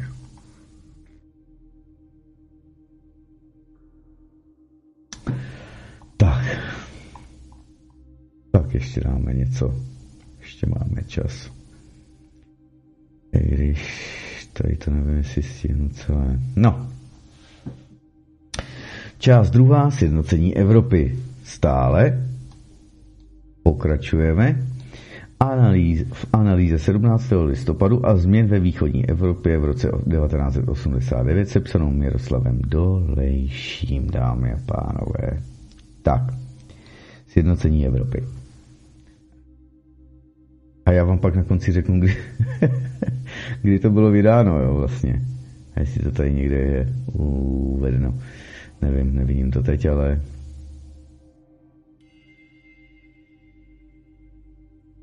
Vrhneme se na to. Takže jedním z nejvýznamnějších atributů politiky Václava Havla je úsilí směřující k podpoře sjednocovací politiky v Evropě. Muž, který nerozumí politice jednoho malého státu, se stal vykladačem koncepcí politiky celého kontinentu. Sjednocení Evropy není a nemůže být záležitostí pouhých sjednocovacích technik, protože všechny takové pokusy v minulosti skončily nezdarem a katastrofami. Evropská krize v současnosti po dvou světových válkách a 45 let trvající rusko-americké okupaci je v podstatě psychicko-morální povahy. Oběma světovým válkám se patrně nebylo možné vyhnout, avšak státnická vedení mohla zabránit tomu, aby cíle válek utonuly v paraxismu mas a v manipulaci neevropských manažerů nebo stranických byrokratů. Politická demokracie parlamentního typu, tedy zastupitelská demokracie, se od roku 1918 jevila v Evropě neschodná, neschopná tedy vládnout svými politickými problémy a státními úkoly. Proto by už nyní neměla být demokracie posuzována jako dogma nebo ideologicky, Není-li opodstatněna schopností občanů získat a pro své rozhodování vyhodnotit veškeré potřebné informace a na základě nich vybrat a kontrolovat své vůdce a na druhé straně schopností evropských vůdců vést, vládnout, ukazovat cestu a rozhodovat a brát na sebe i odpovědnost, tedy nést světlo. Je prý na nejvýš pravděpodobné, že za několik desetiletí se bude v Evropě vládnout podle zásad naprosto se ličících od parlamentní demokracie a tento fakt by neměl být už nyní pouštěn ze zřetele a ignorován. Je zde poznámka. Přirozeně, že alternativou k demokracii není myšlenka, myšlena tedy diktatura a to v jakékoliv podobě. No, Možná to Evropská unie ukázala krásně. Z geopolitického hlediska bude mít zásad, základní vliv na utváření Evropy očekávané vyplynutí Ruska z rámce Evropy a jeho participace z USA na uvolňování poměrů na euroazijském kontinentě. Z tohoto hlediska jsou Havlovy výroky o míru a morálce nekonsekventní. Dvoutisícileté dědictví Evropy je nyní ohrožováno z jedné strany vášněmi davů, manipulovaných mimo evropskými zájmy, a na druhé straně lidskou leností, spotřebitelskou mentalitou a zbabělostí, vyhýbající se vypětí sil a obětem k dokonání díla svrchované a nezávislé Evropy. Československá účast na koncipování evropského sjednocování by si měla být vědoma mimo jiné také toho, že každé neúměrné oslabení vojenské síly Evropy jako celku poskytne mimořádnou výhodu politice násilí. Evropa nesmí zůstat bezmocná proti nebezpečí zvenčí. Cíl politiky světového míru nemůže spočívat v pouhém konzolidování vlastního státního evropského systému prostřednictvím mírových smluv nebo jakoukoliv vojenskou kontrolou, prováděnou neevropskými velmocemi. Je nutné nahradit pasivní evropský mírový program aktivním, dynamickým. Trvalý mír z pozice trvalé síly. Revize stávající koncepce prostého pacifistického, to jest odevzdaného pojetí míru, je proveditelná pouze za předpokladu fungující politické organizace silné Evropy. Otázka bezpečnosti tedy bezprostředně souvisí s problémem schopnosti Evropanů vládnout v Evropě. Tento problém je velmi akutní. Pozitivní účast Československa na jeho řešení je mimo jiné také otázkou odvahy přiznání se ke znalosti vlastní, vlastních, tedy skutečných politických dějin od roku 1980 soustavně zkreslovaných legendami.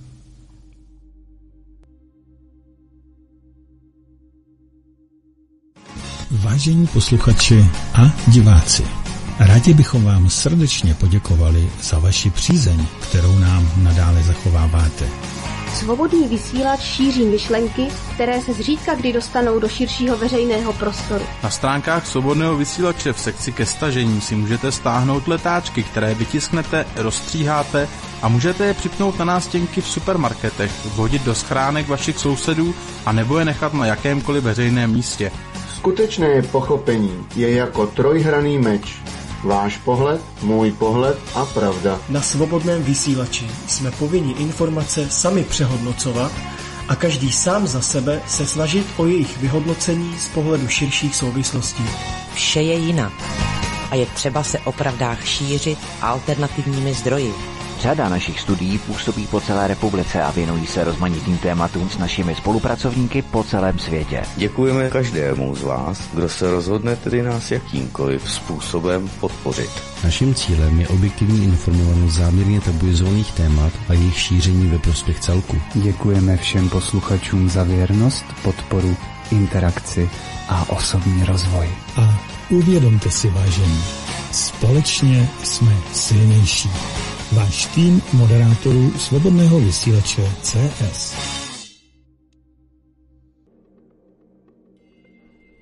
Děsím se davu.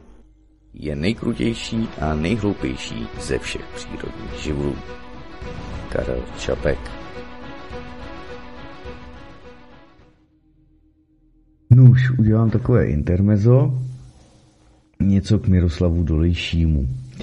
Je to přímo z Wikipedie, jo?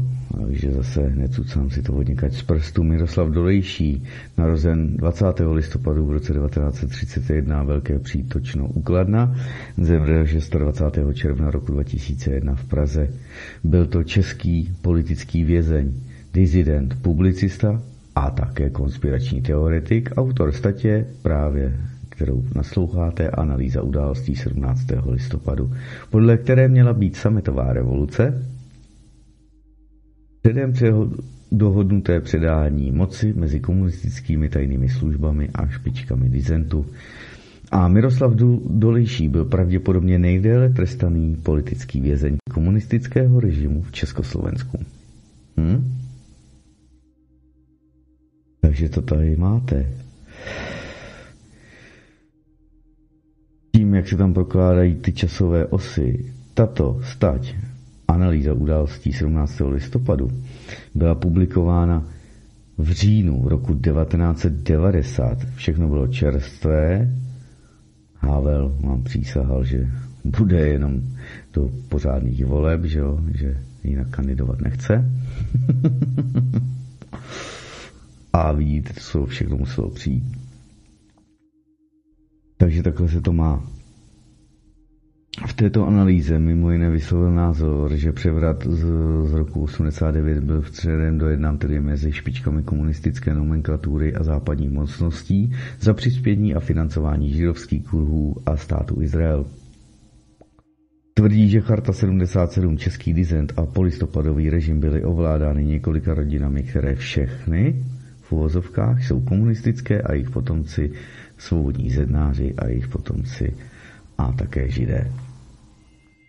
Podobně v kapitole Mezinárodní souvislosti sjednocení vysvětluje světové změny celosvětovým židovským spiknutím s plánem na vytvoření tzv. Velkého Izraele.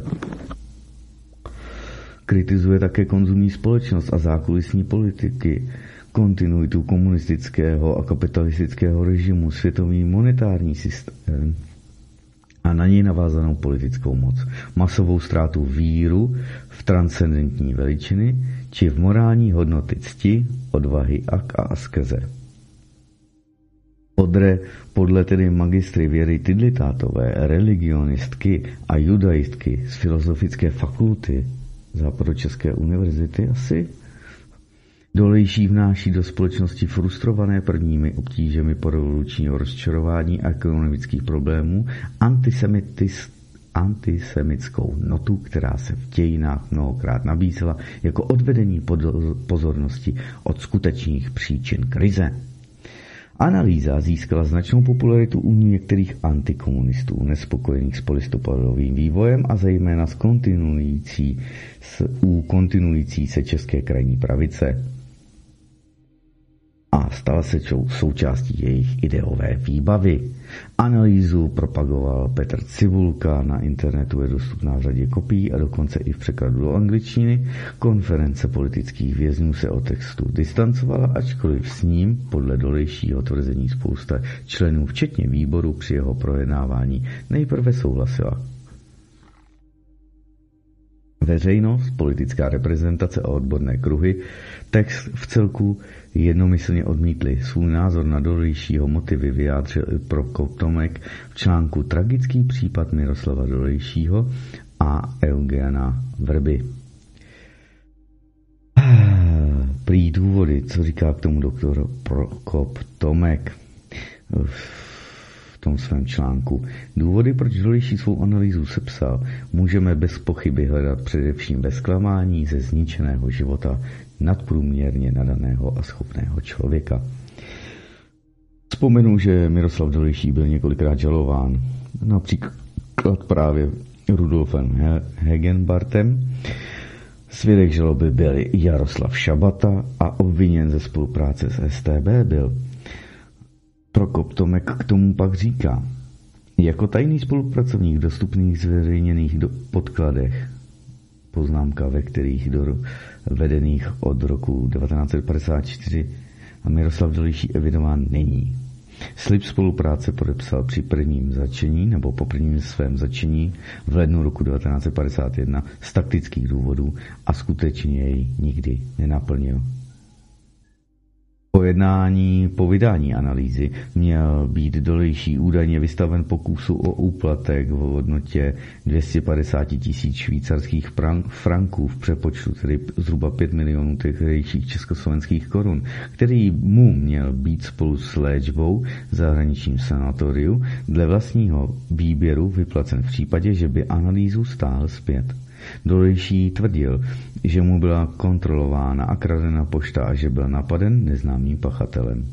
Předmluvu k jeho vydání analýzy sepsal právě Miroslav Sládek a Miroslava Dolejšího často pozitivně hodnotí jeho bratr PHDR Josef Dolejší, pedagog a autor literatury faktu, který je i autorem dizidentova nekrologu za Miroslavem Dolejším. V předmluvě k vydání, dalšímu vydání se za Miroslava Dolejšího v roce 2014 postavil Reneder Ladislav Andrej z Ústavu informatiky Akademie věd České republiky. A ten k tomu píše – s velkou pokorou a úctou tuto předmluvu k analýze 17. listopadu 89 věnuji jejímu autorovi, velkému analytikovi se skálopevným charakterem, ocelovou vůlí a obrovskou osobní odvahou. Člověku, který strávil 19 let v komunistických lágrech a vězeních a zůstal nezlomen. Člověku nadmíru vzdělanému i bez univerzit a člověku moudrému. Takových lidí, jakým byl, a v paměti mnohých zůstane pan Miroslav Dolejší, má český, moravský, sleský i slovenský národ 25 let od listopadu roku 1989 a vzniku analýzy naprostý nedostatek. Takže takhle se to má, dámy a pánové.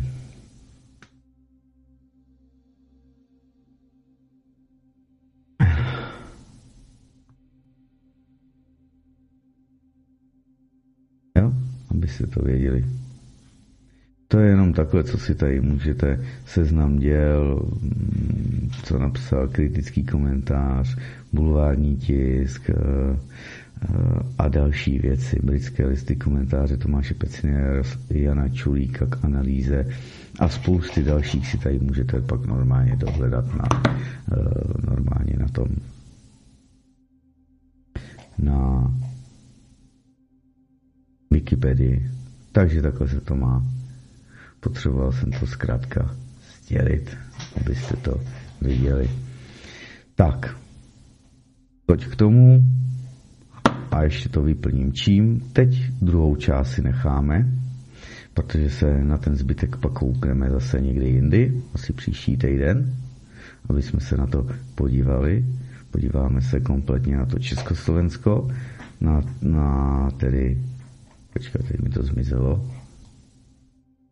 Koukneme se tedy na, tu, na to sjednocení Evropy a po tom úvodu o sjednocení Evropy se koukneme na Československo a Evropu. Co předpokládal eh, Miroslav Dolejší, tedy a publikoval v říjnu roku 1990. Říkám, sám jsem to ještě nečet a nebudu to číst, nechám to, abych se uh, nechal překvapit a když tak se posadil na ten zadek i s vámi. Protože je to důležité. Ale já vám tam dopustím samozřejmě legendární projev profesora Petra Piděj pro bošta kolegiální kapitoly všech svatých na Pražském hradě. Jestli to aspoň trošku koresponduje s tím, co tedy předpokládá pan Miroslav Dolejší. Takže projev profesora Petra Piděj probožta kolegiální kapituly všech svatých, kdy to měl na Pražském hradu, konkrétně bych řekl, a v katedrále svatého Víta. Eh, nenechám si to vymluvit a řekl bych, že to tam skutečně bylo. Takže jdeme na to příjemný poslech. A je to, sice to z roku 2015, myslím, ale je to neustále více než platné i pro dnešní dobu. Co? No je to přímo předjímal, takže jdeme na to.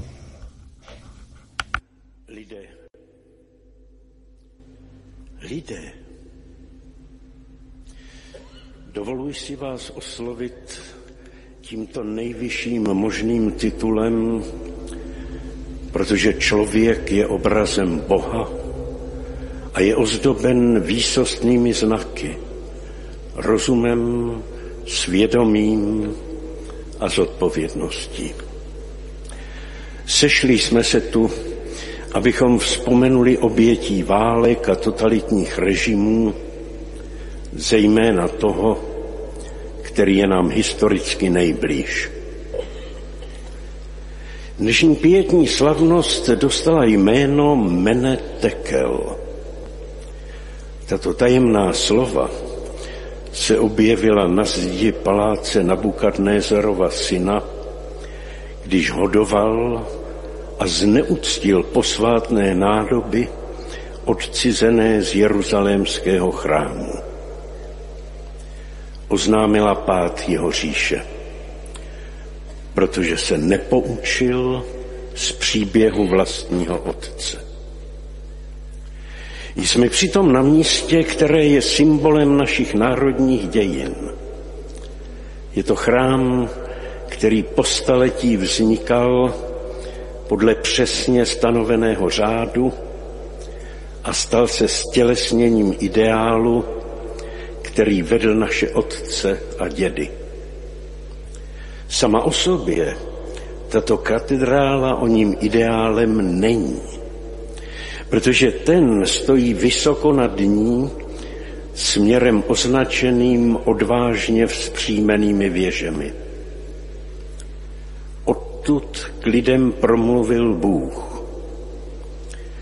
Slyšeli jsme jeho slova, platná pro Izraelity v zajetí, stejně jako pro stavitele tohoto chrámu. Jsou bolestně platná i dnes.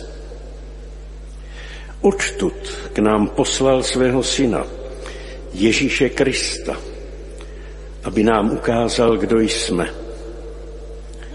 Že jsme lidé, jen lidé spěchající ke smrti, ale také, aby nám zvěstoval, že ideálem člověka je být obrazem Boha, podobat se Kristu. To je pravda života a celý jeho smysl. Jít k tomuto ideálu. Pokaždé tu někdo mluví. Dnes ten úkol připadl mně. Je mi úzko, protože mluvím před vševědoucím a uvědomuji si, že nestojím před vámi, ale před těmi, kdo pro tento ideál, pro pravdu života, byli schopni svůj pozemský život nasadit. Dělat to pro sebe by nedávalo smysl. Život se pokládá za druhé. Ti, na něž tu myslíme, to udělali kvůli nám. Je mi určeno promluvit. Zde jsem, abych konal, co mám konat. Více než vzpomínat je třeba se poučit. Ti, o nichž přemýšlíme, zemřeli především proto, že si lidé včas nepřipustili, že jsou ohroženi. Je třeba se poučit, neboť jsme opět ohroženi a opět si to nechceme přiznat. Říkáme, žijeme v míru, přitom se bojuje, útočí a zabíjí. Ve své hlouposti a píše poučujeme celý svět. Říkáme náboženské války, to středověký nesmysl. A očekáváme, že odhodí svého Boha, protože jsme, ho, my, protože jsme to my udělali. Ale oni to neudělají, protože na nás vidí, kam to vede, že vymíráme. Říkáme, že s nimi musíme vést dialog, ale oni nás nebudou poslouchat, protože chtějí mluvit o náboženství a my žádné nemáme, protože jsme nekonečně liberální. Říkáme, že si máme jeden druhého vážit, ale oni si nás vážit nemohou, protože oni jsou schopni pro svou pravdu položit život, ale my budeme ustupovat a podle jejich diktátu zakročíme proti každému, kdo se přizná ke znamení Kristova kříže. Říkají nám, že nejsme tolerantní. A mají pravdu, protože nejsme tolerantní ani k sobě navzájem. A nedejme se mílit.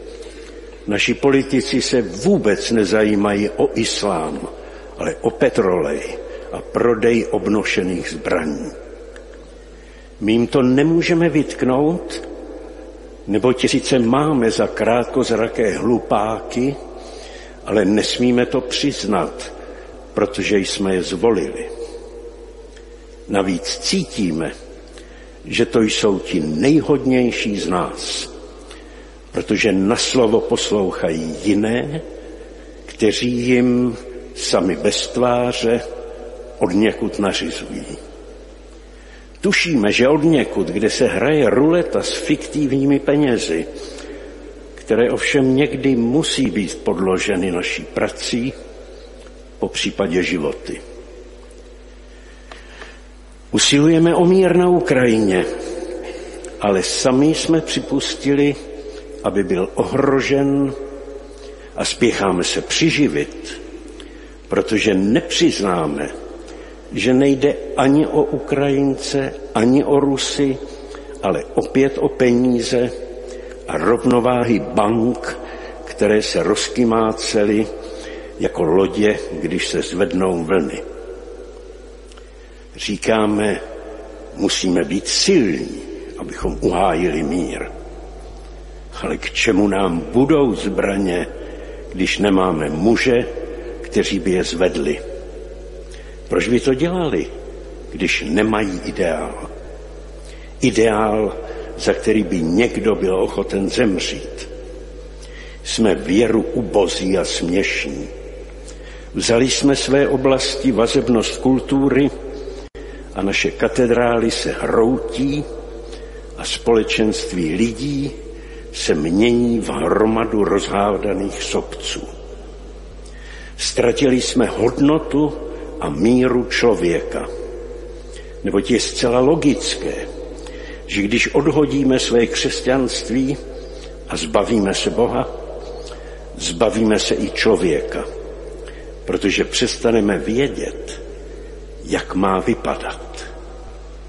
Jak si nás muslimové mohou vážit, když oni mají Boha a my žádného nemáme? A proč by se měli u nás chovat slušně a jednat s námi lidsky, když vidí, jak se chováme my k sobě navzájem? Hovoříme o míru, chceme ho bránit, sami ho nemáme. Ani v sobě, ani mezi sebou. Chceme zachránit spravedlnost, ale jen množíme zákazy. Jenže spravedlnost ani mír nikdo nezavede, protože vyrůstají ze slušnosti. Vím, co teď nastane, co uslyším. Má slova narazí na zeď sobecké spokojenosti, která je jako křivé zrcadlo. Všechno překroutí. Kdybych řekl jakoukoliv moudrost, ozvěnou se ke mně vrátí fráze prázdnější než žvást opilce. I kdybych přinesl přímo z fronty usmrcené dítě, ozve se jen živý nářek představitelů elit, a to takový, jaký si bude přát ke všemu lhostejný dav, který je má znovu postavit do čela. Nikdo se nezvedne, aby se šel pokusit zachránit sourozence či matku toho dítěte. Ozvou se proti mně hlasy. Na co si tam hraješ? Nečárej čerty na zeď. Až nakonec zazní protest. Ten blázen nakonec způsobí válku. Umlčte ho ale já se hrozím toho, co si připravujeme a přivodíme. Našimi nepřáteli nejsou ani Arabové, ani Ukrajinci, ani Rusové a vůbec nikdo. Stačíme si sami, protože si nevážíme zákona života. Zapomněli jsme, že život je láska a láska je oběť. Život bez nich nedává smysl to je, na co můžeme zahynout. Neměli bychom žádné nepřátele, kdybychom byli jako tato katedrála, protože bychom byli váženi a ctěni jako tvůrci. A kdybychom je snad i měli, neodvážili by se nás ohrozit, protože bychom byli pevnější než oni. Naší cestou je návrat k rozumu a jeho skáznění a důsledné, věrohodné, hluboce žité křesťanství. Ne, nemohu mlčet. Byl jsem vyzván, abych promluvil před Bohem a mrtvými předky, a to ve chvíli, kdy se nás cizinci s úsměškem ptají, co vy jste vlastně zač. Nemohu mluvit za druhé, ale odpovím za sebe, byť se chvěji. Vyznávám, že jsem běloch. Uznávám odlišnost lidských ras a tudíž lidskou důstojnost všech, ale odmítám zčernat či zežloutnout a změnit proporci a barvu svých očí. Jsem muž, který může splodit, ale nemůže porodit dítě. A proto trvám na spořádané trvající rodině, neboť je to základ společnosti a záruka výchovy. Trvám na tom, že muž a žena jsou odlišní ve stavbě těla i biologické funkce, že žena je slabší a vzácnější než muž, který má chránit, milovat a vážit si. Jsem zatím zdravý a budu pomáhat nemocným, ale odmítnu fňukání slabochů, kteří se na nemocně vymlouvají. Jsem zároveň bohatý i chudý. Svůj chléb si dosud vydělávám a mám ho dost, abych se podělil. Ale odmítám živit lenochy. Mám mnohem méně, než skutečně majetní. Nezávidím jim, radoval bych se, kdyby svůj majetek užívali rozumně. Jsem Evropan, protože jsem Čech. Narodil jsem se českým rodičům, vyrostl v české zemi a beru vážně bídu, strašlivou bídu i slávu svého národa.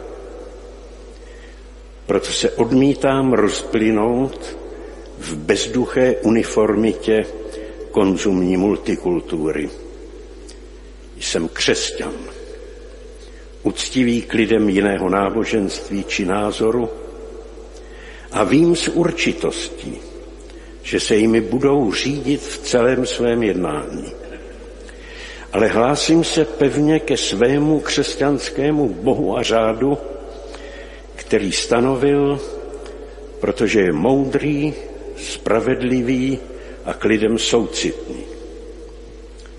Jsem člověk, vděčný za své lidství a hrdý na svou tvář. Jsem člověk. Jmenuji se Petr Pidha a nejsem 380 326 lomeno 038 rodné číslo, ani 372 pomlčka 2 lomeno 015 identifikační číslo oprávnění, ani PIN, ani VIPN, ani jakékoliv jiné číslo. Jsem člověk, protože mám svědomí a nesu zodpovědnost. Jsem člověk a jako člověk chci také zemřít.